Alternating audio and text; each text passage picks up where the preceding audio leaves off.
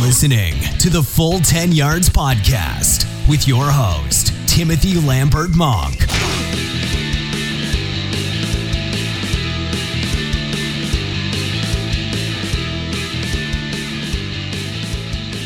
Yes, we welcome you in to another episode of the Full 10 Yards podcast. Merry Christmas and Happy New Year to each and every one of the listeners out there. Thank you so much for joining us. Uh, I know I had a great Christmas. I hope you did too. And I know someone that probably did have a good Christmas. It was Lee Wakefield. Lee, how was your Christmas, my friend? Yeah, it was really good, thanks. Yeah, really enjoyed it. How about, how about yourself? Yeah, it was very good. Yeah, it went very quick. Unfortunately, uh, 2019 is almost here, and uh, yeah, the, the, regular season obviously is, is finished now uh, after this week in the in the NFL, which is always a sad sad point of the season.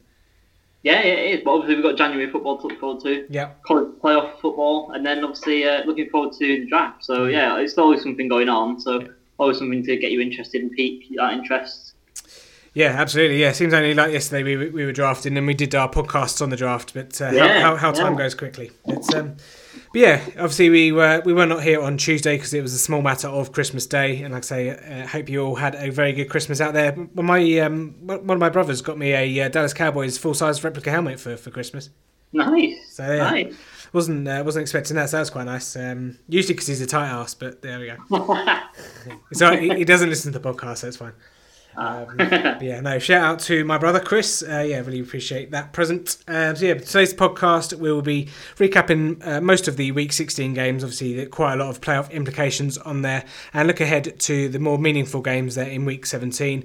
But before we do that, uh, a couple of bits of news to get through. Uh, Pittsburgh Steelers kicker Chris Boswell is on injury reserve and has been replaced by Matt McCrane. So we can expect the, the Pittsburgh Steelers to go for two quite a lot there against the Cincinnati Bengals. And let's face it, they don't defend anyone, so they're probably going to be successful on the majority of those. Uh, Quincy Enunwa has uh, penned a 36 million four-year deal with the Jets, so he's obviously tied up there now for the next couple of years with Sam Darnold, who's looked pretty impressive over the last couple of weeks, if I do say so myself. Uh, staying in the AFC East, Kyle Williams, the defensive tackle there, fifth round pick out of LSU, is retiring after 13 seasons with the Buffalo Bills, recorded 48 and a half sacks and 607 tackles. Um, you can tell I'm reading that off the top of my paper because I wouldn't have that in my head. um, some Week 17 news before we get to Week 17. Teddy Bridgewater is confirmed the starter for the Saints uh, against the Carolina Panthers. So I know we'll, we'll talk about that uh, maybe in a bit, Lee, whether or not that may be an audition for Teddy Bridgewater. Mm. But um, yeah, yeah. Uh, breaking news: uh, last couple of minutes, Todd Gurley is officially out uh, for Week 17, uh, which kind of makes sense, really. You'd be surprised if they uh, aren't able to to secure up that number two seed there. And CJ Anderson did well enough last week, um, as I'm sure most fantasy fantasy championship winning teams maybe would have picked him up off the waivers and, and led their teams to victory. So yeah, that was uh, that was the week that was in the NFL. So let's recap, Lee. Let's recap week 16. So what do you want, what do you want to start off with? Should we start off with? I've got I've got here on my just flicking through my pages. Sorry, uh, Ravens and Ravens and Chargers. there we start there. Ravens starting for New Year's Eve a bit earlier. Yeah. Than uh, than anticipated. Um, yeah, I guess I guess we'll start here. Um, yeah, the Baltimore defense came to play. Uh, showed why the number one defense in the game at the moment. Uh, they played with really, really high intensity, absolutely flying to the ball uh, all game long, really, and didn't really give the Chargers room to breathe. I would say, mm. um, quite frustrating to watch uh, on both sides of the ball. To be honest with you, yeah. Um, you know, they, they didn't give us a room to breathe, and then on the other hand, the Chargers didn't really get going. And just like the Kansas City game, Philip Rivers threw a pick on the first game, uh, first play of the game. He loves it, didn't he? yeah, I think it's like a little tactic that, that they've sort of devised to get the offense kick-started and try and get ahead early, which obviously a, a legit tactic against the Ravens because obviously they're not built to play from behind. um, you know, in, in, in any way, shape or form. Uh, but yeah, it backfired and Baltimore ran out deserved winners, I thought, in the end. Yeah. And now have uh, one hand on the AFC North. Yeah. I want to give a quick shout out. To Lamar Jackson um, wasn't spectacular by any means. He mixed, no. uh, you know, enough, I would say, good throws in with his bad ones as well, which mm. Was he was, um, with his running abilities. And he got the job done again. And he's not there as a passer, not even close, I would say, but his win loss record is pretty good at the moment. And he yeah. just looked like he was having loads of fun on Saturday, which, even though it was against my team, was quite nice to see. Mm. Yeah, well, obviously, the, all the rookie quarterbacks, the amount of pressure that they've had placed upon them this season, yeah, it's nice someone, for someone to go out there and maybe not feel the pressure. Maybe he did, and he obviously didn't show. But uh, yeah, I, I, thought Lamar Jackson just played sensible football. Didn't really do, didn't really want to do too much and and, and force anything in. Um, mm. Philip Rivers, like say, for the second week running pick on the first on the first play of the game. Um, and that's that's that's a, a, habit he wants to kick coming into January. Um, but yeah, interesting Saturday. I saw actually the Ravens and Chargers. Ravens are four and one on, on a Saturday since the year 2000, uh, won the last four straight. But the Chargers are one and seven on Saturday since uh, 2000, which is the worst in the NFL. Mm, yeah, I saw those stats before, and I, I was hoping that we were going to book those trends. To be honest with you, mm. yeah. yeah yeah, obviously the uh, get the Gates fumble at the end there, with uh, the Chargers the Chargers driving, the game could have been oh so different perhaps, but uh, yeah, Ravens coming away with that one yeah. was was fairly comfortable, um, and like I say now, uh, the Ravens with the stranglehold on the on the AFC North after the uh, the fiasco of the fake punt in the Saints versus Steelers game. Yeah, yeah, yeah. Um, I think we'll probably see each other again in a couple of weeks' time as well, so maybe a bit of a, a revenge game on the way. Mm. Mm. Do you fancy? Do you fancy the char- your charges, uh, your chances against the Ravens in the away? Uh, do you know what? I'd rather play the Steelers to be honest with you because I'd rather get into a shootout against a bad defense, which mm. I would class the Steelers as. Mm. But the fact that we've played them only you know last week, I mean, the tape will be two weeks old by the time we play them, which could could be in our favour because I don't think with Jackson so inexperienced in that offense, which isn't completely his own yet they can't really expand it too much beyond what we've just seen. So yeah. hopefully we'll be able to make some adjustments and yeah. you know hopefully we won't play because we didn't play our best. I'm not going oh, to no, no, anything away from Baltimore because they no. did play really well. But I think if they they're going to come down a level or two, and then we're going to go up a level or two, and then like I said, if we're sort of um, only watching tape that's a couple of weeks old and they can't really do too much no, more, no. hopefully we'll be able to get over the top, and we're better on the road as well. Yeah, yeah, that's good. That's, that's a good point is a strange a strange thing to say going to playoffs. So maybe it's it's it's quite good in a way, a blessing in disguise, may, maybe. Mm. Um, that you know we're not the number one seed at the moment, and then you know playing to win this week to be number one seed, or mm. you know have the bye at least. Mm. Yeah, no, I, I agree. I'm, I'm, eager to see what the the handicap line will be for the Chargers because I'm going to be all over the Chargers against the, the Ravens. They like say Chargers had a bit of a funny game. They're not going to play like that again and say the Ravens pretty much played to to the optimum, you know, their utopia. So it'd be interesting to see if it, you know, even if it levels out a little bit, that Gates doesn't have that fumble. It's a it's a totally different game. So I think maybe everyone's going to take away. You know the final result and how how much the defense of, of Baltimore suffocated the Chargers.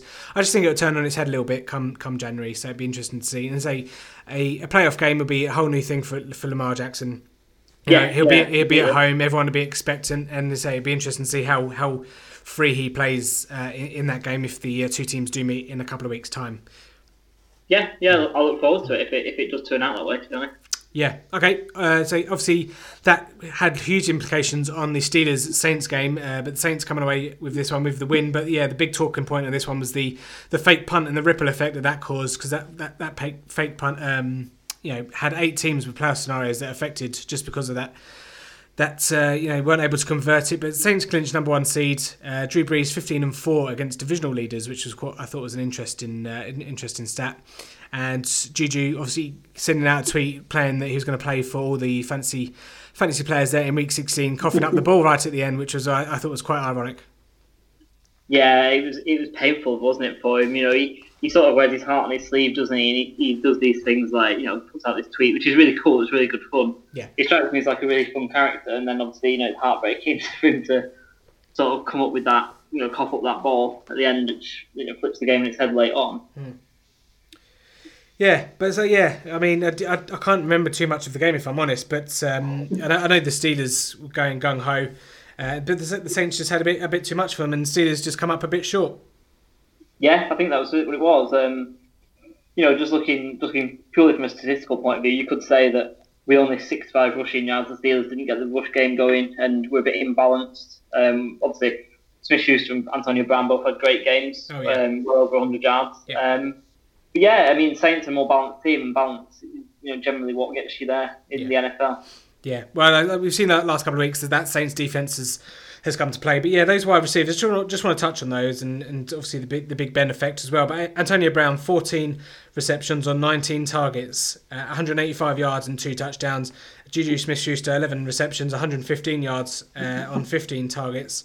And my word, I mean, that's 300 yards of offense through the air there for, for Big Ben alone. Um, Antonio Brown also uh, sets a new franchise record for Pittsburgh, 15 touchdowns on the season. But what, how, how do we how do we see these two kind of playing out, Antonio Brown and Juju, when, when Ben retires? Um, well, they're just both. They're probably the best tandem in the NFL, I would say, as a one-two punch mm. uh, right now. So you know, if they can get a competent quarterback, it's great weapons them to have. I would say, and then you know, you looking at maybe having James Conner or Jaylen Samuels as a one-two punch as well. Yeah, looks good because obviously Jaylen Samuels has, has, played well in, in the stead of um, Bell, obviously, and then Conner as well when he's not been uh, healthy over the last few weeks. Mm. So it looks like yeah, they've got some weapons. They've, they've obviously got a decent offensive line as well, which is a massive boon for you know young quarterback. So yeah, I think they they're in good they're stood in good stead. Mm. Yeah, I mean it'd be it'd be interesting. I, I, think we've we've still got a couple of years of, of Big Ben, and it'd be interesting oh, to see yeah. if if they if Big Ben and Antonio Brown kind of leave leave at the same time. It's almost like Gronk and Brady, isn't it? But maybe a couple of years further down the line. But um, yeah, I mean I, I think Juju uh, you know, talking five, six years down the line now, when those two, those other two have, have perhaps gone, I, I, do think you'll start to see maybe a more of a run-heavy uh, Pittsburgh Steelers. And you know, at the moment you've got Mason Rudolph there and Joshua Dobbs. They're, they're by no means Big Ben Roethlisberger uh, chucking and slinging the ball. So, be interesting to see look, the dynamic of that team and kind of what their identity is.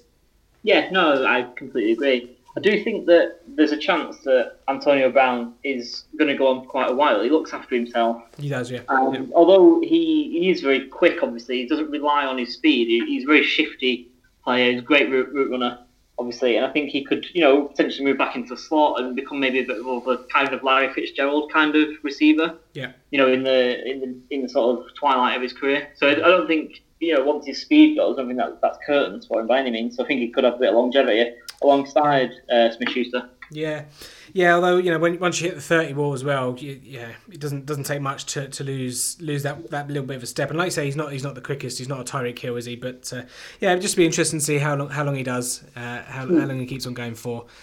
Uh, but yeah, moving on then. So the Ravens Chargers game also had implications, of course, in the Chiefs. Uh, the Chiefs' number one aspirations.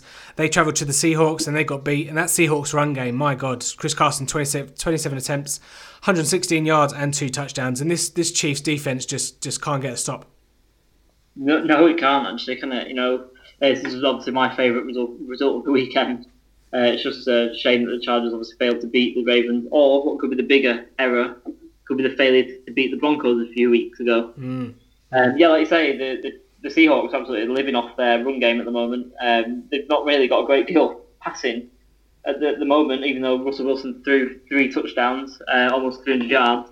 He hasn't really been throwing that much recently, I don't think. I think they've just been completely run dominant. Um, and yeah, that's, that's where they're living, and that's it's going to be interesting in the playoffs. Obviously, you know, defense first, run first is mm. is a good formula in, in January. Yeah. So it could be could be good to see how they sort of how you know how good that how good they fare with mm. that formula. Yeah. Um, obviously, a total opposite formula. The Chiefs sort of going for just heavy offense and not a lot of D. Obviously, they've lost two on the bounce now, looking pretty exposed. Do you think? I do think, sorry, that on Sunday I think they'll win and I think they'll get that bye. But my question is, do you reckon that the defense will cost them in January? Yeah, I do. Yeah, I do. I do. I, I, I was trying to look at the obviously the the opponents that they face. Ravens are there, you know, Chargers are, there as well, and then you've got Patriots and you know, and the Colts. It comes back to that old adage: defense wins championships, isn't it? And the Chiefs don't have a defense, and like you say, they, they've just played the Seahawks uh, who have a great defense, and they've. Uh, uh I say they limited them to 31 points, but if you think uh, how high powered that offense is for the Chiefs, I mean, 31 pass touchdowns by Patrick Mahomes is, is an NFL record, and that's that's just on the road. Uh, and also another interesting stat is four, the the four Kansas City losses have all, all been in prime time, so that bodes well for Jan- January, doesn't it? But um, yeah, to go back to your question about defense, you, you need a defense to, to help you get out of, of, of tight spots there. You know that Seahawks game, you know, the, the Seahawks just ran it down their throats, and the Chiefs just couldn't stop them. If you if you can't get stops, that that pretty much means that the team you're facing is going to score on every drive. So whether it's threes or sevens, you know, I know the, the Patriots defense is always a, a bend but don't break kind of give up field oh, goal defense, but I I, the Chiefs just give up touchdowns, don't they? Uh, and it, I, I certainly think whether or not they get to the Super Bowl, I, I think at some point they'll come a cropper. Uh, add to that as well, uh, you know, Andy uh, Andy Reid's record in, in January. True. Yeah, yeah, it's definitely a consideration that everyone needs to take into into consideration. Bad wording. Um, but yeah, um, you know, they started off too hot, maybe, didn't they? And you know, everyone's you know waxing lyrical about them earlier on in the season, and Patrick Mahomes as well. And you know, not to say that they're they're bad now, but mm. they're definitely cooling off, and that's not that's not a good formula no. leading into this time of year. No. No, a couple of teams have done that this season. Obviously, the Rams on the other side in the NFC. But yeah, Patrick Mahomes looks like he's the favourite for the MVP uh, this season. He's for, for, through his first six, 16 games, 391 completions, 5,100 passing yards, and 48 touch uh, touchdowns uh, through the air, all first. Um, and he's had one of the, I think he's had the greatest quarterback fantasy season ever as well. So uh, you know, quite a lot of people are fans of Patrick Mahomes, but everyone else, you know, second in that is you know Wentz with 379 completions, uh, Andrew Luck 4,374. That's nearly 800 yards more than you know anyone else through their first 16 games uh, and 39 touchdowns, but with Kurt Warner as well. I mean, he, he's gone far and beyond what what anyone else has done through their first 16 games uh, the season. So yeah, it just shows you how well Mahomes has played this year. But yeah, like I say, on the other side, you need a defense to help you. Uh, to help you cl- kind of clinch it when you're getting a bit of a, a tough spot because the, Chiefs have started slow on quite a few occasions over the last couple of weeks. Uh, I don't know if it's because they've got more tape on Mahomes and the way they play, or the fact that you know the Kareem Hunt, Kareem Hunt's a big miss. Obviously, uh, I know they've yeah. just signed Damien Williams to a two-year deal uh, there, but he's a you know he, I'm not going to say he's a backup, but he's, he's not a Kareem Hunt, is he? No, not at all, not at all. And like we just said about um, our other two games we just mentioned, it's about balance, and obviously yeah. If you lose Hunt, then you lose you lose somewhat of your balance at least. Yeah. Yeah. Uh, finally, before we move on, Travis Kelce is only 54 yards away from the most receiving yards by a touchdown, uh, by a touchdown, by a tight end in a NFL season. So hopefully uh, he can go and break that. And just on the on the subject of tight ends, I think we've just seen the fourth and the fifth best uh, fantasy seasons by tight ends: Zach Ertz in fifth and Travis Kelce in fourth. Mm. Let's move on to the team of Zach Ertz. The Philadelphia Eagles squeeze one with a Jake Elliott field goal as time expires to beat the Texans at home 32 to 30. Nick Foles doing doing what he does best, I suppose, in December and January. Surely they can't do it again, Lee. Yeah, it's really pretty improbable, isn't it?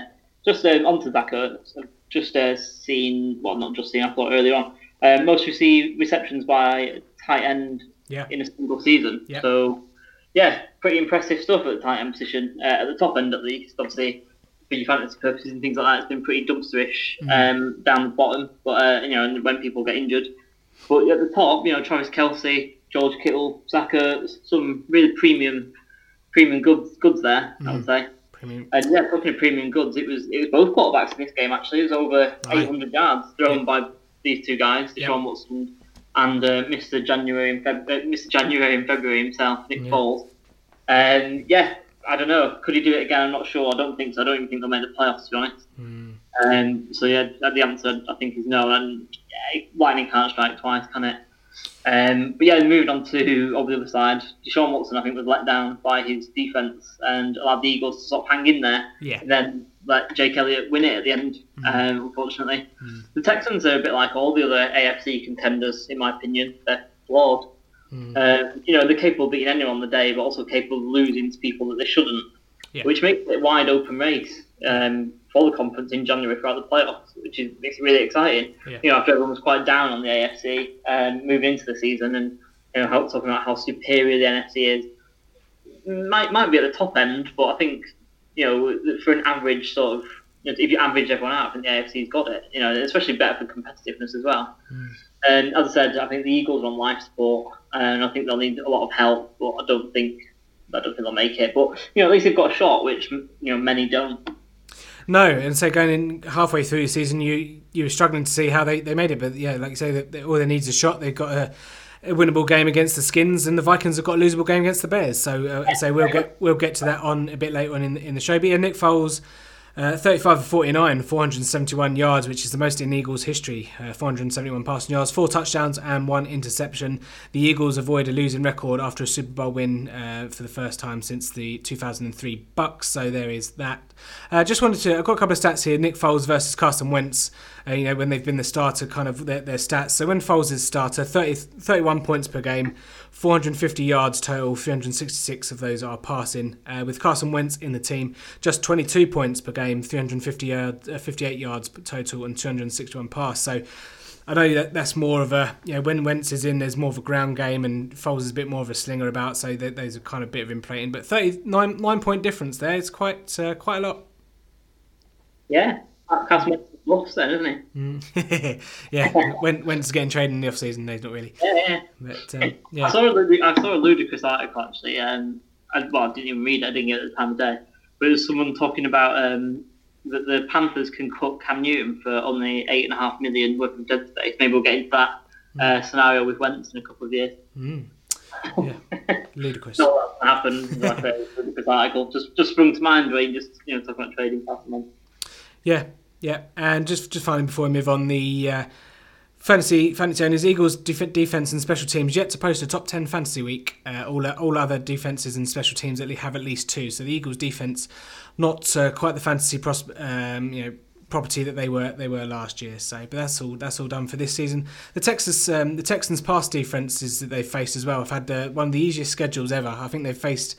Uh, quarterbacks like Brock Osweiler, Blaine Gabbert, Blake Bortles, Cody Kessler, Colt McCoy, Nathan Peterman. Uh, they've had a really, really easy uh, pass defense. Yeah, it's it's crazy, really. But um, yeah, it may, might be why they went nine or ten in a row. Maybe that's that is, that's what we said, didn't it? We, we sort of I can't remember what week it was, but we did say, God, yeah, their, their schedule is really easy from here on out, and they might win out. Mm. You know, make it a nine, ten game streak to finish the season, but obviously it didn't quite happen. But yeah, no, it's just luck of the draw, I guess, isn't it? Yeah. Yep, absolutely. Uh, talking of luck of the draw, the Cowboys kind of got away with one at home against the Buccaneers. Obviously, the Eagles winning put a bit of pressure on them. I think they were playing at both at the same time, so it's not as if it's uh, the final day of the season kind of stuff. But uh, yeah, the Cowboys. I'm not quite sure what to make of this one. Really, they're letting the Bucks hang around a little bit. Um, the Bucks kind of just did what the Bucks do best, and that's just fumble the ball and, and turnovers. Uh, Jaylon Smith with the first defensive touchdown for the Dallas defense of the season. Um, yeah, the Tampa Bay turnover on downs uh, after a nine-minute drive was also a bit of a crucial turning point there. But yeah, I wouldn't say we're, we're so much st- stumbling into the playoffs, but um, I, I fully expected us to to wallop the Buccaneers. They've they've been awful away from home this this season, and maybe just squeaked it a bit more than I, I thought we, we, we perhaps should have done. But Dallas uh, seven seven and zero oh now when they've not turned the ball over, uh, which might you know might sound simple, but um, yeah, it's, it's actually quite hard not to turn the ball over considering. Uh, you know defenses that you can play, but and I know the the Tampa Bay Buccaneers defense is not the uh, the most renowned or feared defense. But um, yeah, I mean, if you, it's, it's, it's kind of the basics of the Cowboys' offense. You know, conservative football, run the ball.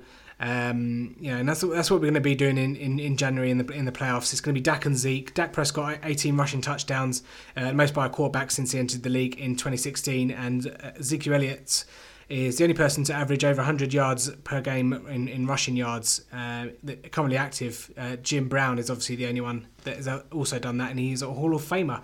But yeah, I think that it's, it's going to be the, the kind of the recipe in, in January: run the ball, play tough defense. Uh, and then kind of just you know see see where it goes. I mean, Cooper had a quiet game. Michael Gallup uh, kind of turned up, and I've been waiting for, for him to have a decent game this season because he, he's threatened it all season. You know, he's he, he's been a deep threat. He's, he's made some really good catches, and some of them where he's been kind of out of bounds as well. But um, yeah, we're expected to win. We did win. We won the NFC East, so we'll just move on to January now. We've got the Giants in, in week 17, which is a bit of a dead rubber, but it'll uh, be interesting to see how we approach that game actually. Um, but yeah, all, all all signs point to point to January. Yeah, definitely. Like you say, you just knocked it off, knock the W off, and just move on. That's that's all you need to do in, in a game like this. Yeah, you don't need to be flashy. Um, but just yeah, just you know, you put the nail on the head, uh, hit the nail on the head. Sorry, I can't really add to what you said. I Just wanted to mention that Dak posted the most Dak like yeah. 20 out of 25 passes, 161 yards, and a touchdown. No interceptions, obviously, because he doesn't throw it anywhere beyond five yards. Yeah. And then four rushes for two yards and a touchdown. Yeah. If that is not peak Dak, I don't know what is. Yeah, we call it we call that the Dak Dak attack. Um, right, okay. Couple of couple of other games to get through before we get to next week. So Patriots at the Bill. Uh, Patriots hosting the Bills. Won convincingly. Uh, had 273 rushing yards on, uh, against the Bills, which, like like I said before uh, last week's preview, I said it's just going to be run, just run run it down their throats. Um, 273 rush yards included two nil downs by Brian Hoyer, but that's the second most in a Belichick and Brady era because um, Brady was was poor. He had two interceptions, didn't he? He was awful. Um, and Gronk also no, no receptions on three targets. Yeah, Gronk Gronk's pretty poor now. He's been really bad for a while, a few weeks. Um, I think it, I think he's got a few weeks left of his career, hasn't he? As we were saying.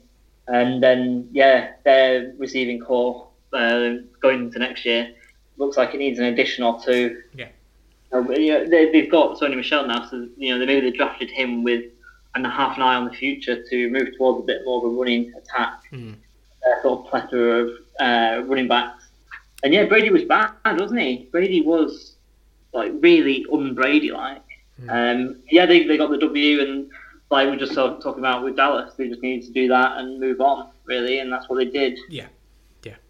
Yeah, Patriots. Uh, I couldn't quite believe this stat when I saw it. Sixteen consecutive seasons with double-digit wins for the Patriots. Yeah, but look at the look at the. Oh no, I know, I know, but for 16, 16 consecutive seasons, yeah, it's incredible consistency. Yeah, but I suppose they have been very, very good, haven't they, for a long, long, long time. Yeah. But they've not had a lot of competition. It's not like you know, it's not like the AFC West where you know you've got three good teams in recent memory. Mm. You know. Mm. Oh, I, I remember a time when the AFC West wasn't all that. Well, that's true, but in, like, in, recent, in recent memory. oh yeah, yeah, yeah. Oh yeah, absolutely, yeah. Yeah. Yeah, yeah, yeah, yeah moving on. Uh, Giants at Colts. Giants gave the Colts a big old scare in this one, but uh, eking it out by a point. Yeah, no, they did, didn't they? Um, after looking down and out, the Colts are peaking at the right time, just sort of like the opposite of what we've just been saying. And yeah, they're now occupied the 60. But yeah, did did squeak this one. This one wasn't as easy as uh, we both anticipated. I think we both went for quite a comfortable yeah. win in the end, didn't we? But yeah, hitting form at the right time, and now we've got a very tasty winner takes all game against the Titans. Um, yeah, so yeah, it's looking good for the Colts, I would say. Um, not not something that anyone expected. Um, looking at their roster at the start of the season, I was saying I think you know good two or three years away from being where they are. Yeah, Which, um, yeah, it's great, great for them. Uh, they've done really well for the draft and probably got a few players that have really surprised everyone that no one just would have thought. And uh, yeah, some good coaching, I guess, as well. Mm. For the Giants, um, well, I think we've covered this very briefly, but Giants announced that Eli is going to start for 2019, and obviously this is quite hard for you. But imagine you're a Giants fan, and how does that make you feel? I mean, if, if you're a Giants fan, I mean, I, I did I did I did have a little look into it in into kind of the Giants. I mean, they're a run. They're a run team, right? So Saquon Barkley, uh, eleven hundred ninety-eight rushing yards, ten touchdowns, and Eli Manning doesn't really have to do anything anymore. He's just, uh, for lack of a better term, game manager. Uh, last seven games, he's only had one, one, one game of over three hundred passing yards. Uh, I know he had some prior prior to that before their bye, um, but he doesn't. He doesn't need to do that anymore. He's you know he still posted his best yards per attempt uh, since 2011. I think it's around seven uh, which is again is quite awful anyway. But uh, nearing another four north, another four thousand yard passing season, which is fourth uh, fourth time in the last five seasons. I mean. It, it, going to, into the 2019 draft, if they pick up another lineman or two uh, and, and, beef up the defense a little bit, it's, it's just going to be a ground and pound defense uh, and, and team that, that something like you know similar to the Seahawks, similar to you know kind of what the Vikings want to be. Obviously, they don't have an offensive line either, but um, yeah, it's just going to go through Saquon. So they they could have Wurzel Gummidge behind the offensive line, just handing it off to, to Saquon Barkley because uh, that's what their team is. And they're, yeah. they're, and the worst thing as well is they're, they're going to be too stubborn because they picked Saquon Barkley last year. They're just going to try, try and you know try and sell that fling fling the dead horse that you know it's going to be Saquon. It's going to be Saquon, uh, and it could if, if, they're not careful, it could end up to be like what what they've done with with uh, Zeke at the start of the season in Dallas, and just just load the box. Yeah, well, that's what it's going to be. I mean, at least they've got the receiving weapons. You know, they've obviously got Sterling Shepard working underneath Evan Engram. Yeah. Um, so at least they've got the weapons there for when the, the QB, the next QB arrives. But yeah. maybe they, I think they've, they've got a, an eye on, you know, skipping this draft because the quarterback class isn't very good.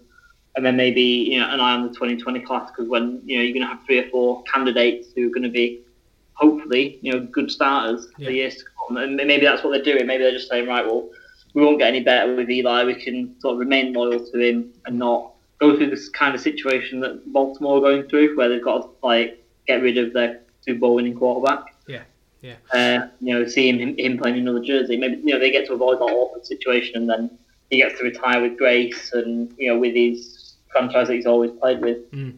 Yeah, Eli was named named the starter for uh, Week 17 against the Cowboys. It's, it's interesting because what they're, they're five and ten. They're around I don't know pick six or pick seven in the draft at the moment. Maybe they go up at one or more two spots. It, I say it's a shame really there aren't any good quarterbacks in the draft because they're they're still in a position there where they could probably do something and, and get one. I mean, yeah, they, they still could. They're still going to be, you know, Dwayne Haskins, I guess, but uh, you know, he's not he's not a surefire um, solution anyway. So yeah, maybe they're just going to skip it and like you say, beef up with a you know good defensive lineman or something like that. There's plenty of them to go around in this draft, or you know maybe pick up um, you know someone else to, to bolster their defense, maybe a corner or something like that. Mm. Yeah, yeah, it'd be interesting to see. Say, I don't think the Giants would be do would be doing much again next season. Uh, probably be a similar season to, to now, and then I think you know a couple of years. Well, you say that yeah, it was quite a lot of optimism going into the year, wasn't there? This, this season, uh, yeah. it kind of just didn't come to fruition, did it? No, didn't. Um, and we've had we've had this obviously in, in recent times with the Giants where they've kind of flat to deceive. But it's it, I think it's always been blamed on Eli, really, hasn't it? From from the media and the fan point of view, anyway. Yeah. You know, the noodle arm and things like that, which you know, is is got a, an element of truth to it. Mm.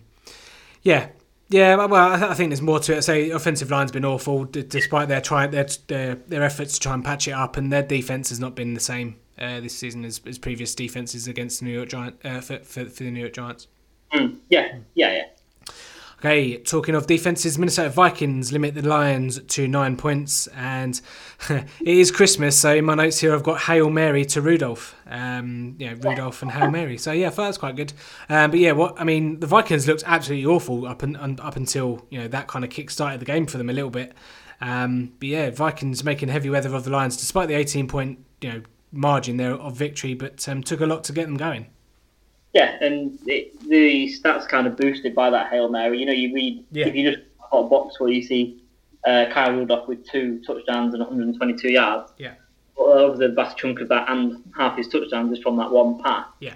Um, you know, the Lions aren't very good, and the Vikings haven't been very good. They've been really off the boil recently, and yeah, this is it's just kind of another one where they, they had to win. They did it ugly. They got out of there. Uh, and for the you know average Joe on the street who's sort of seen a 27 9 scoreline, thinks, oh, okay, they, they've you know won fairly comfortably there. But you know they've got the hand on the sixth seed at the moment. That that tie earlier on the year with Green Bay is standing them in great stead. Yeah. Um, you know, just bringing them half a game forward from the Eagles at the moment. Yeah. Um, and yeah, they've, they've got this game against the Bears, who you know they are they going to rest starters? I don't know. Um, if they do, it's it's fairly favourable. You know, if they're you know rolling out their second stringers, mm. whether they do, whether they will or not, whether I think they'll try and play party poopers. But obviously, we'll come on to that when we um, when we come on to our Week 17 preview in a moment. Um, the Lions, just want to switch over to them. Um, it's a real mess, isn't it? News story coming out the other day, yesterday, I think it was. That Matt Patricia's like often late for his own meetings are, are, are really troubling. Uh, there's been a lot of bad press come out of Detroit this year, um, and that's just what gets out into the open. You know, there was obviously like the boot camp mentality. There's a lot. Of, there's a thing about people not buying into what he wants to do. You know, and that that's what just like I say, it's just what gets out into the press and gets passed and leaked and things like that. And it's probably what lot worse in reality. I think it's really worrying. I think um, Matt Patricia may be on the hot seat. Mm. Yeah, it's been, it's been a strange old season over there in Detroit. I mean, they had the win against the Patriots, and all things were looking rosy. Um, but yeah, there's, some weird, like say, some weird stuff coming out of there, and um, yeah, all th- all things aren't quite rosy, rosy in the garden. Um, yeah, let, us move on on to week 17, Lee. I mean, from from a bit, um, just to let all listeners know as well, we've got Adam coming up a bit later on to talk week 17 bets, and it's the worst week to try and do anything with betting because you don't know who's going to play what. You know, you know, unless you're you're a beat reporter and you know what kind of you know what kind of ethos the team are employing, whether playing starters or, or not it's a it's a very hard one to judge, and we're only going through you know the main games here with, with playoff implications. Maybe run down a couple of others as well. I mean, there's only four, I've only got four games, five games down where you know playoff implications are are, are kind of in play, if, if you like. Uh, but yeah, if we start off at the NFC North, obviously week 17, uh, for those of you who are new to the NFL, week 17 is always divisional games, uh, just so that it adds that little bit of spice. And usually, you know, there are one or two divisions on the line, like there are this year. Uh, well, AFC North, AFC North being one, and the of course the AFC South. But yeah, week 17, all divisional games, always a bit of fun, and you always there's no Thursday night, there's no Monday night, it's all Sunday, it's all it's all go. It's all it's all. I don't know. Well, just a mess, isn't it? um, yeah. No, I really like that it's all divisional games. I think it adds adds like extra bit of spice to it, doesn't it? Yeah. Oh yeah, absolutely. And uh, yeah, it's interesting actually say about the, the Bears' second string because the Bears, Bears and the Vikings. Bears are at home. The Vikings are still four and a half point favourites in this one. Uh, the over under is forty point five here. But uh, I, I, saw something uh, from coming out from the Vikings saying that they're preparing uh, to nullify Khalil Mack. Um, I, I, don't I don't understand why the Vikings are four and a half point favourites. Um, yeah, just I know I know the Vikings have to win, but the Bears kind of still have something to play for because they don't know what the Rams are going to do. Um, with Todd Gurley sitting out, you know anything can happen. Yeah, yeah. Even though you know, like we said, CJ Anderson did pretty well mm. on his Rams debut, um, but yeah, no, they've still got to go out there and and uh, you know, home field advantage all the way through the playoffs is a massive, massive carrot to dangle in front of anyone. Mm. Um, so, like I said, I think I think also, like I just alluded to, talking about the Vikings versus Lions game, I think the Bears will want to play party poopers, and oh, and yeah. you know they, they don't want the Vikings to go away happy. No. no, in, no. in, the playoffs, and you know walking out of their place with a with a win. Mm. Um, so yeah, I think they'll I think they'll come to play. Uh, I think it should be a really good one. And obviously, it's just for the integrity of the competition as well. You don't want you know if you're a, an Eagles fan, you don't want the Bears to trot out their you know, their second stringers and you know give the Vikings an easy ride. Yeah. Yeah, yeah. Um, playing devil's advocate a little bit though. Say the Bears lost to the Vikings uh, this week, it'd be exactly the same matchup next week, wouldn't it? Yeah, I suppose so. Yeah. And then you just trounce them afterwards. Yeah, I suppose. But then you know, it's going back to what I was talking about with the Chargers and the Ravens, isn't it? It's what hate you've got on each other then straight away. Mm. Yeah, but then if you well, let's say the Bears and the Vikings know each other well over, from over the yeah. years. But you know, if Bears Bears lose and then they play the Vikings the week after, I mean, you'd rather much play the Vikings than the Eagles, right? Rather play the Vikings than the Eagles. Yeah. Hmm. They're both they're both a bit like I don't know what's the word to describe them. They're underwhelming for the season, I would say. You know, I wouldn't say I, I, like for me personally. Obviously, I've, I've mentioned in the past I expected the Vikings to to go to the Super Bowl. So, you know, or at least the NFC Championship game. I expect them to be one of the best teams in the whole league. Mm. And they've not been. And, and the same for the Eagles, really, when they're defending their title. So, yeah, I don't know. Um, I'd probably, yeah, probably play the Vikings just because I'd know my opponent so well, I guess. Mm. Yeah, well, I just think the Eagles would be a bit more dangerous. They're on a bit of a run, aren't they? Underdogs again because of Nick Foles, and it's you know, I, I just, I just probably because I'm a, a Cowboys fan, I just don't want the Eagles in the playoffs. Yeah, I've got no, I've got no, no kind of no loyalty to either. Yeah. Um, but yeah, I guess yeah, yeah, I'd rather play the Vikings, I guess. But that would be the tiebreaker. I wouldn't. You know, they're about even in my mind. Yeah, no, that's fair. I, I think in a in a on a neutral venue, I think the Eagles take the Vikings though.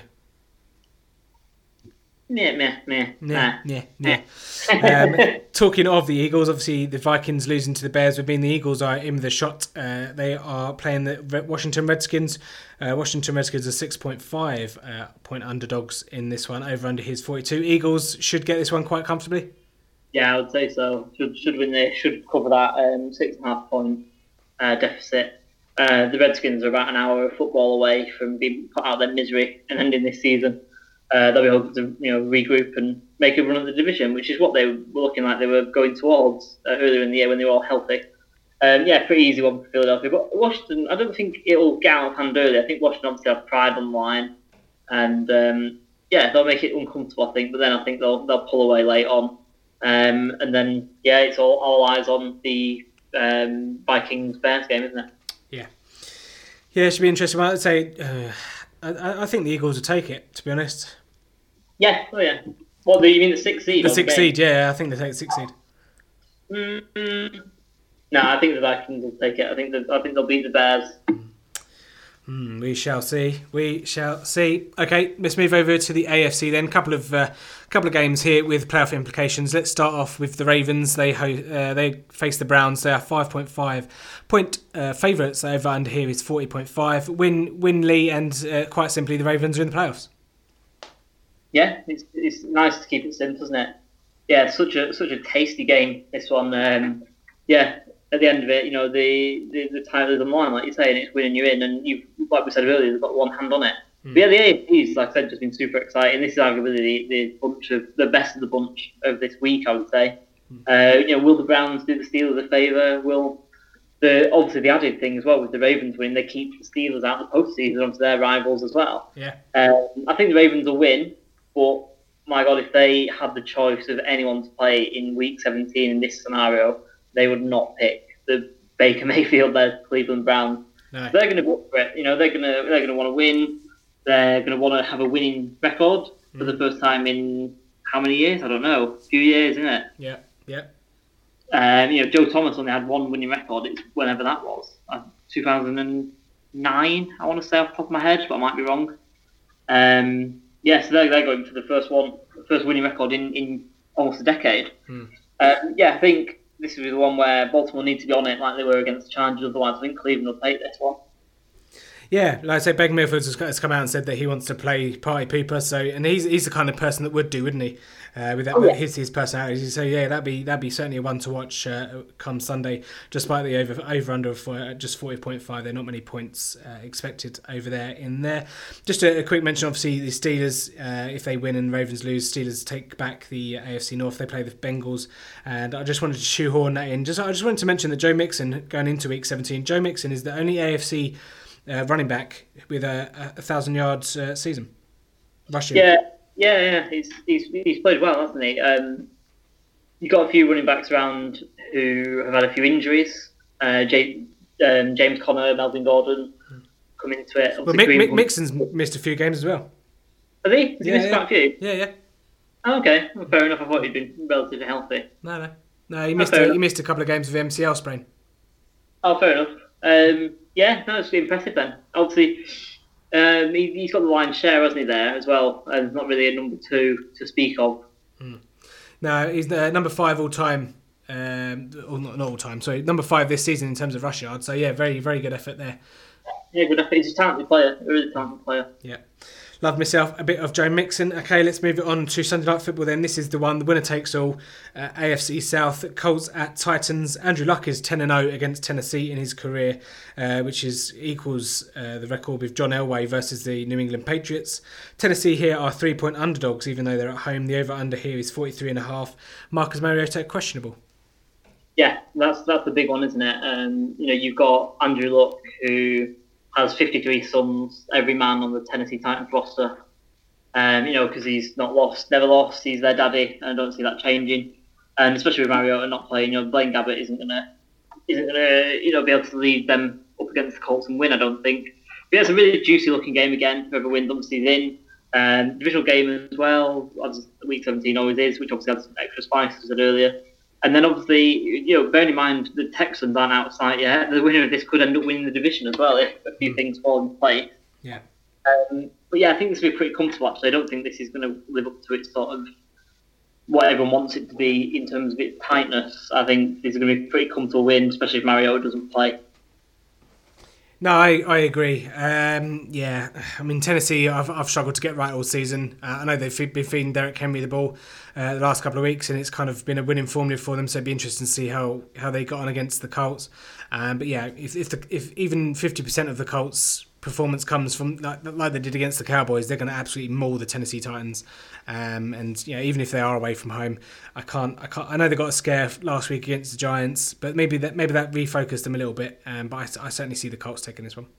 Yeah, same. Yeah, hundred percent. And then yeah, they, they end up sort of coming back from the dead to stay at the sixth seed um, after a bad start. Yeah, yeah. Uh, pretty momentous, to be fair. Yeah, yeah, absolutely. Yeah, they're looking dead and buried, weren't they? Um, oh, But yeah, kudos to Andrew Luck and Frank Reich and, and all the rest of the team there because they've had their injuries as well. Yeah, yeah, definitely. And like we said, you know, before before the season started, we were all talking about how talentless they were, and you know how many holes they had, and like I said earlier, they were a year or two away. Mm. So yeah, no, it's it's come down to like great coaching, like you say, and then good draft, and then getting some performances that they didn't really expect. Yeah, yeah, and I say like uh, you know, I know I said going into the season that Andrew Luck was uh, not not finished, but I didn't I didn't think we'd see him again. But it certainly is uh, is nice to see see a, a, a quarterback of his caliber in, in the league and playing uh, seemingly without restriction. Yeah, hundred percent. It's so you know we all support our teams and things like that, but we don't want to see the best players lost as well from our game. Yeah, no. No, certainly not. And to just to round out all, all of the rest of the Week 17 games, you've got Miami, Buffalo, Detroit, Green Bay, Jacksonville, Houston. Uh, didn't really want to cover bother covering Houston because obviously they're, they're they're in the playoffs anyway. So uh, same with the New York Jets and the New England New England Patriots. They're they're both gunning for the. I suppose they're, they're both gunning for the second seed, aren't they? Uh, with the Yeah. Patriot, Patriots hold because of the head to head, but I don't I don't see the Patriots getting troubled by the New York Jets. So No, I don't either. Um, I think the Patriots are they've won every divisional game, haven't they, this season? Yeah. And don't see that changing on this one. Just want to mention, just as we're running down, obviously you mentioned Miami. Shout out to me who who picked Miami to win out. who gets a six seed bracket. um, and New England uh, got beat by Miami as well, didn't they? Miami Miracle. How could you forget?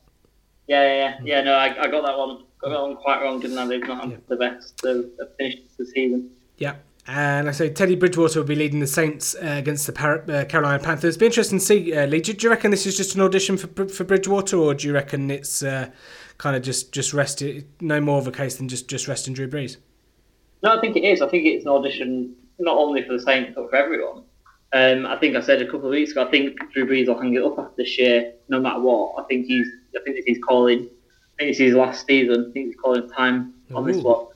So um, I think yeah, if Bridgewater plays well, obviously this is audition for the Saints, and if if he's not, and if Brees ends up staying, it's audition for everyone else because he's a free agent in the in the summer or the spring. Yeah. And um, you know, with obviously with um, Justin Herbert declare, not sorry, not declaring and going back to school, Yeah. and the draft class even thinner. These uh, free agent quarterbacks that are on the market, you know, the likes of Nick Foles, Bridgewater, potentially Joe Flacco, uh, who else? Ryan Tannehill when he gets released, we're gonna get we're gonna get big money. Yeah. We're gonna have shooters as well because there's not many going around. Tyrod Taylor's another one I guess. Mm, yeah, and uh, a couple maybe the uh, over in Tampa Bay. Yeah, potentially. Yeah, yeah. Fitzpatrick and uh, yeah, maybe Winston if he goes as well. Yeah. Clear house. Okay. Yeah. Yeah. Yeah, no, adds flavour to that as well. I think there's going to be more sort of attention, because obviously with it being a weak QB class um, in draft, there's going to be more attention on the free agent market in that position. Yeah, yeah, but it's certainly interesting. Uh, we'll, we'll no doubt have topics to, to cover throughout the uh, throughout January, February, March, April time. Mm. Yeah.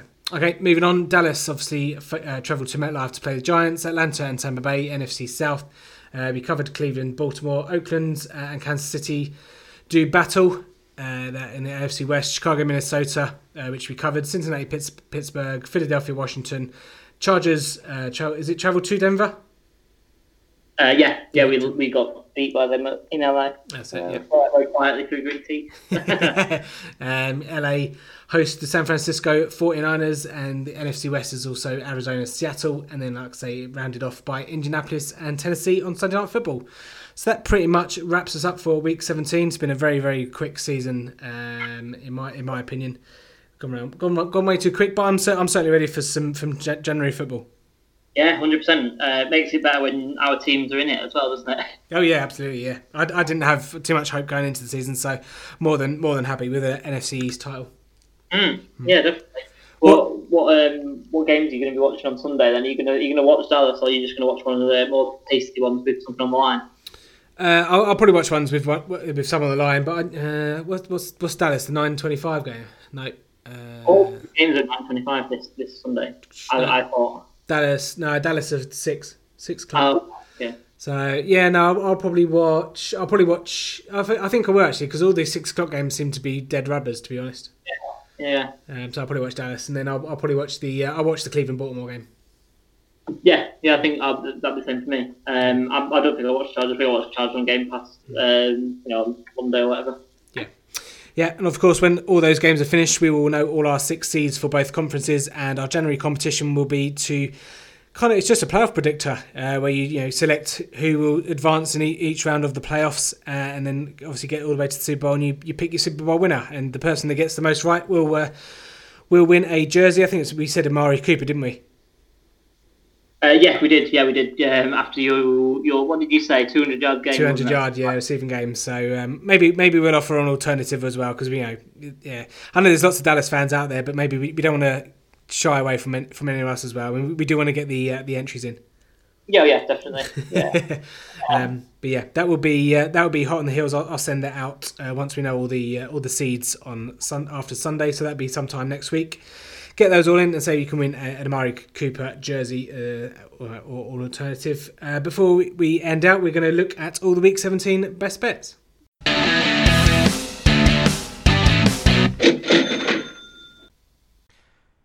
Yes, it's that time of the week where we and try and win you some K-ish to finish off the year in style.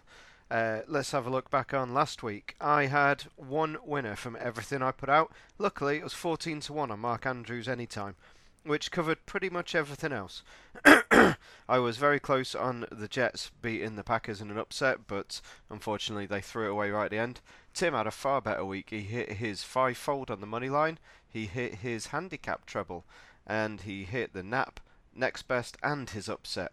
That was Minnesota minus five, Cleveland minus six and a half, and Seattle to win five uh, five to four. He didn't hit any of the um, outsiders so ironically my one bet was pretty much the same as him, meaning we're both roughly even for the week. Um, I think he was probably slightly up in all fairness, so not not awful, not brilliant. Let's see if we can finish off a little bit better this week. Obviously, week 17 of the season it's pretty damn tough because half the teams are out of it, half the teams don't have really any motivation, and some of the teams are rotating and resting up. So I have gone for a little bit of an ambitious sevenfold on the money line because there's a lot of short price guys this week. I've got New Orleans at home to Carolina. I've got the Giants home to Dallas. The Packers home to Detroit. The Chargers at Denver. The Eagles at Washington. The Rams at home to San Francisco, and the one slightly bigger than well, one to three, pretty much all the rest of them. Uh, 10 to 11 on the Buccaneers uh, at home to the Falcons. Basically, the Saints will be resting players, but they're going up against a third string quarterback in Carolina. So I don't think they should have too many issues. I believe the Cowboys will be resting players. They've not officially announced it, but I'd be very surprised because they've locked up um, number five no, sorry, number four seed in the um, in the NFC. So they've got really not got anything to play for. Uh, the Packers will be looking to finish season on a high, and the Lions have got everyone injured. Uh, the Chargers need to win. Uh, they're at Denver. They should win there. The Eagles uh, will be looking to win on the road at Washington. Uh, the Redskins are just too beaten up, and uh, Mr. Foles has been playing very well. He seems to be galvanizing the Eagles team again. And the Rams, they're home to the 49ers. Again, they kind of need to win to guarantee the bye week, so I think they should take care of it. Let's say the Buccaneers is the only one It's a little bit more risky. I just think that Jameis will be looking at next year. He needs a good game to guarantee that he gets a new contract somewhere, whether it's at Tampa or not. I'm not sure. It looks like it probably will be. Um, so that sevenfold was 10 to 1 on Sky.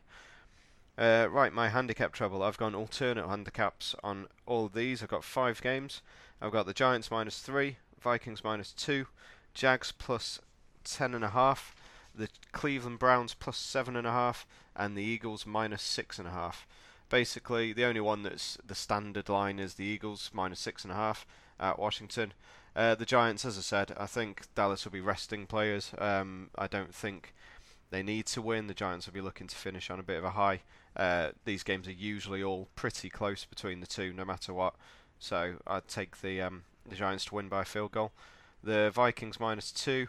They're playing the Bears or hosting the Bears. Uh, the Bears may need the game, but possibly not. I don't think you can expect the Rams to lose. If the Rams lose and the Bears win, the Bears get the number two seed. I don't think that'll happen, so I can see the Bears taking it a little bit easier than they need to be uh, to set up a rematch between the two next week. The Jags plus ten and a half. They are at the Texans. The Texans are a bit beaten up at the moment. Um, the Jags welcome back Blake Bortles to save the day and possibly put a bit of a hit on the Texans. The AFC South's actually very interesting this week. Um, the Texans, the Colts, or the Titans could all finish top. The Titans, if everything went very strangely and they won and a few other things happened, they could even sneak the number two seed, which is remarkable.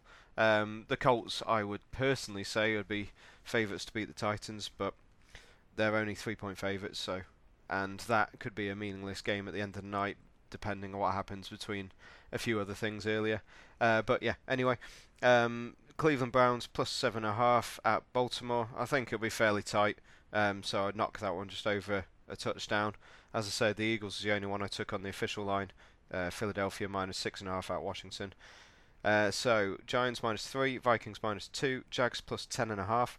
Cleveland plus seven and a half, Eagles minus six and a half was 8.67 to one on Bet365.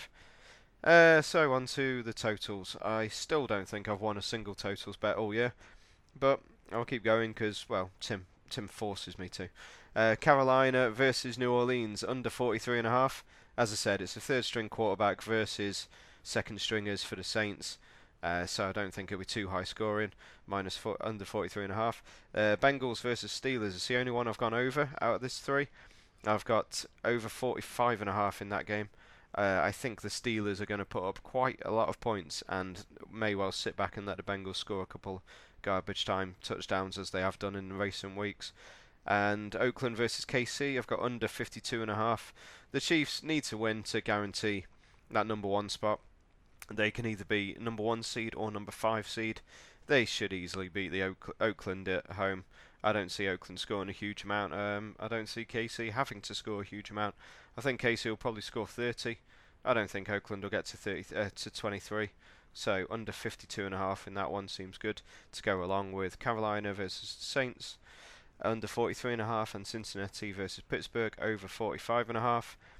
a. Few any times I'm looking at, but there's very few prices out at the moment. In fact, I think Paddy Power and Betfair are the only ones at time of recording at four o'clock on Friday. Uh, Darren Sproles for the Eagles, he looked really good last week. They gave him a lot of the ball. Uh, I can see that happening again. Uh, he is currently 11 to five as a best on um, Paddy Power, so he might go as one of my long shots. Saquon Barkley should be playing. Uh, he needs um, a few more yards to get a thousand or to get 2,000 combined yards, I believe. So I think he'll probably be going for that. Uh, the Patriots, I think, will be running the ball a lot, much like they did last week against the Bills, because Brady, well, not going to say he's he's done, but he wasn't looking very good last week. Gronk looks far too old. Edelman was dropping catches. I just think they're going to revert to the ground game as much as they can with Michel, James White, and Rex Burkhead so I'll probably choose between one of them. Uh, the Saints, I think they may go half and half with Taysom Hill and Teddy Bridgewater at quarterback, um, which means I'll be looking for a price on Taysom Hill anytime. I don't believe there's one out at the moment, so I can't really give anything for that. Uh, one that I did find, which is now gone, was Zach Zenner. He was 11 to 1, he's now 7 to 2, so there's more me just showing off a bit. Uh, the Texans have D'Onta Foreman playing. He is six to one on Paddy Power at time of recording. He scored last week. Um, it all depends on Lamar Miller and Alfred Blue's health, frankly, but I think Blue went out last week and that gave him the chance. Uh, got Jacquizz Rodgers, he's 11 to 2 currently um, on Paddy Power. As I say, very few prices out at the moment. Um, he got quite a lot of ball last week, more than I thought I, more than I thought he would, given the fact I backed Peyton Barber at much shorter odds. So I was willing to give him a, a shot at those odds. Uh, we have Adam Shaheen for the Bears, 13 to 2. Again, I think they could well rotate because I don't think they'll be expecting to get a number two seed, and the Vikings are a tough defense anyway. So I just went with the giant tight end uh, there, and then um, Breshad Perriman for the Browns. I think that one's actually probably the best out of a lot of them. He was 10 to 1. I'll just check now. Uh, 10 to 1 anytime. He's been getting a load of deep targets and deep catches. He only makes two or three catches a week, but they're normally for 50, 60 yards. So I think fi- he sh- is eventually going to break one off. So 11 to 1 for Perriman at Paddy Power, which I think is pretty good. Um, I will confirm with Tim over the weekend which my um, official picks will be, and he'll put them on the face the Twitter feed. Um, so I think that's about it. Uh, week 17 of the season, it's it's gone, it's done, it's flown by after nine months of nothingness. It just just shoots by. Uh, obviously, we'll be back for playoffs. Um, I'm sure, Tim will get me on at some point in the new year, and we'll discuss it all properly. But uh, from me, uh, Adam Wolford at Touchdown Tips, touchdowntips.com on Twitter. Uh, Merry Christmas, Happy New Year, and I'll catch you in the New Year. Okay, so my turn. Like Adam said, I had a really good week on the accas, but essentially coming out pretty much evens, and then it just shows you the fickle, the fickle art of gambling. Uh, Adam had one winner that's fourteen to one, uh, and pretty much puts him in profit for all the bets. But like I said, we had a really good season. Uh, week seventeen is a difficult one. Um, some really big accas there that uh, Adam's gone for. I've gone for the uh, more conventional uh, money line and handicap and totals. So let's somebody start me off with my money line. I've gone for Houston Green Bay, Baltimore, Philadelphia, and Indianapolis. I try to, to, to stick to teams that have got something to play for, or we know you know they're known quantities. So Houston will still be vying for that that number two seed. You know, even if uh, New England should quite comfortably beat the Jets, they'll still be playing fairly hard. So I'm, backing them to beat the Jags, who have been uh, god awful all season. Green Bay ha- don't particularly have anything to play for. Um, you know, a couple of players will have something to play for next season. You know, being back on the team, and and Rodgers obviously wants to end on a high. He always goes out uh, to to win in every game he does. So, and it's been a disappointing season for the Packers. So, want to end on a high. Uh, Baltimore, of course, with a win, will win the AFC North. So they're their credentials is there for everyone to see in terms of motivation for Sunday. I know they're playing a tough Browns team, uh, but you know they should they should have enough there with that defense. Should should have enough to come over overcome Baker Mayfield. Philadelphia again need to win and hope that the Minnesota Vikings slip up, and I can see that happening as well. But I think Philly will at least do their part uh, and win there against Washington. And then running off Sunday Night Football, I think Indianapolis uh, also partly to, to help boost the uh, the acca up uh, which is just over four to one. But Indianapolis should uh, should take care of uh, poor Tennessee Titans team. Mariota is a bit questionable, uh, and let's be honest, he's been questionable all season. Like I say, those five there are just over four to one there with Sky Bet, and don't forget these will all be up on our Twitter page uh, and our Instagram as well at full ten yards. And don't forget you can catch Adam at touchdowntips.com at touchdowntips on Twitter. Moving on to my handicap, uh, I've gone for a couple here, a couple of uh, pluses, a uh, bit of help for the dogs. Chicago plus four and a half.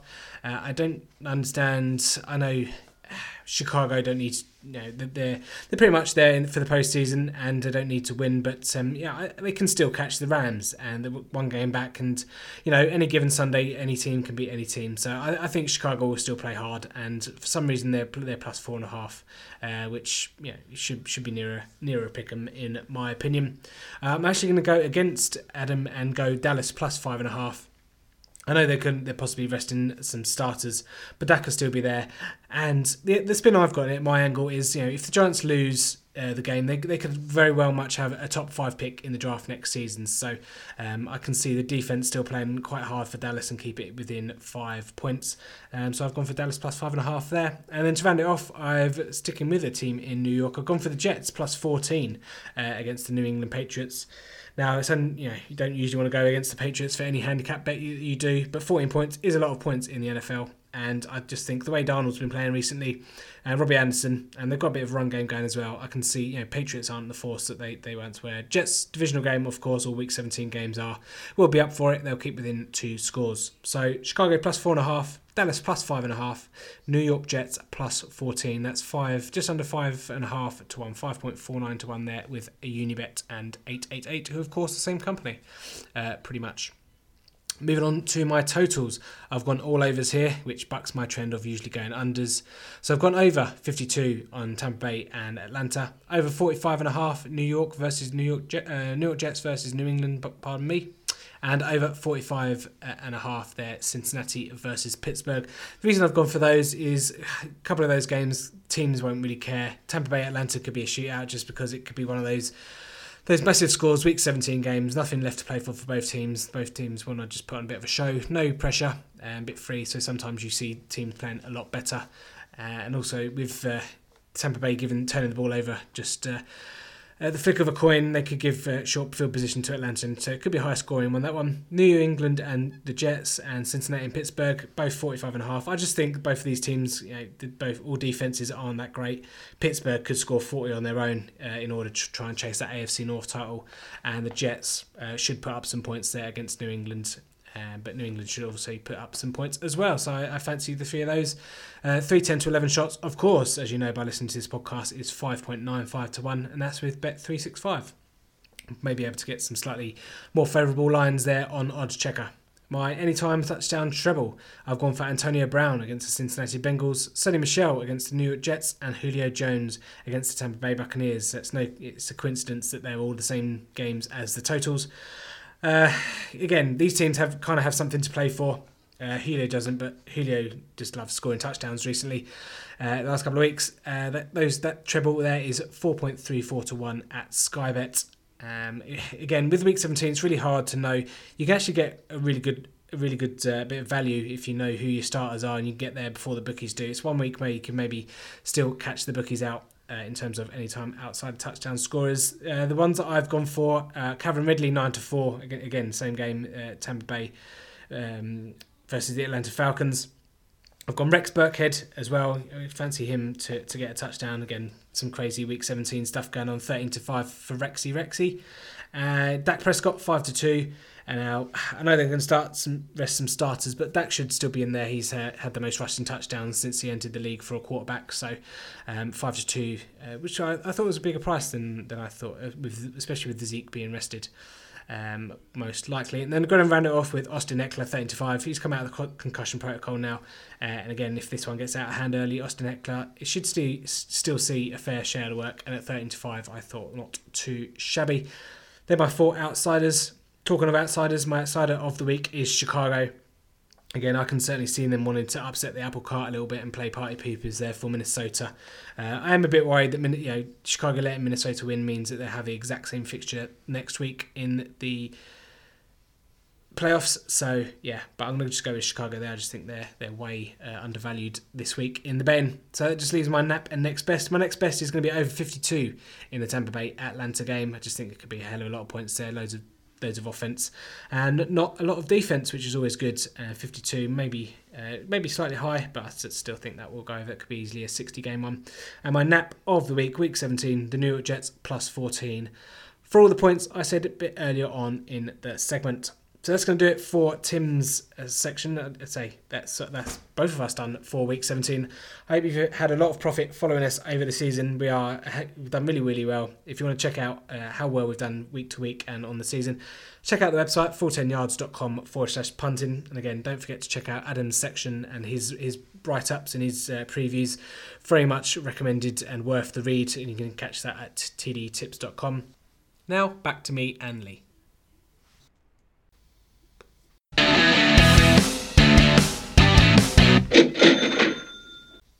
So there you have it. All the best bets ahead of, of week 17 by yours truly, and of course the great Adam Wolford of Touchdown Tips. Uh, before we go, I just want to let you know next week's podcast we'll recap obviously all the week 17 games and let you know about more details of how to get involved in our January competition uh, for the playoffs. But we next week's podcast we'll be looking at back at the, the 2017 season. Oh, sorry, the 2018 season. Jesus, got me. Uh, it's been it's been a long day.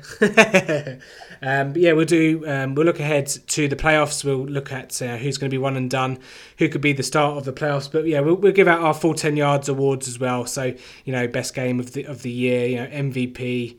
Uh, stinker and stonker of the year, all that kind of stuff. Lee should be uh, should be a lot of categories to get through.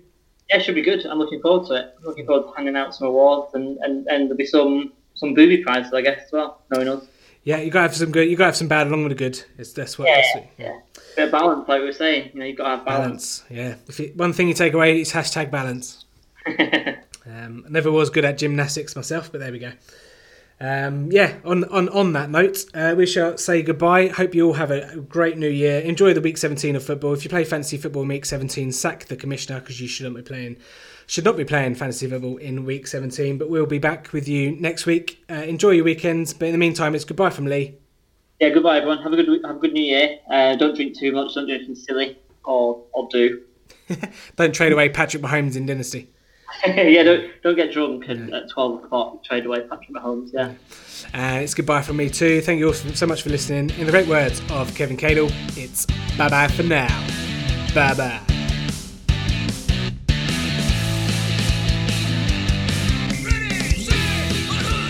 Thanks for listening to the Full 10 Yards podcast. Follow us on Facebook or Twitter at Full 10 Yards or email the show full10yards at gmail.com.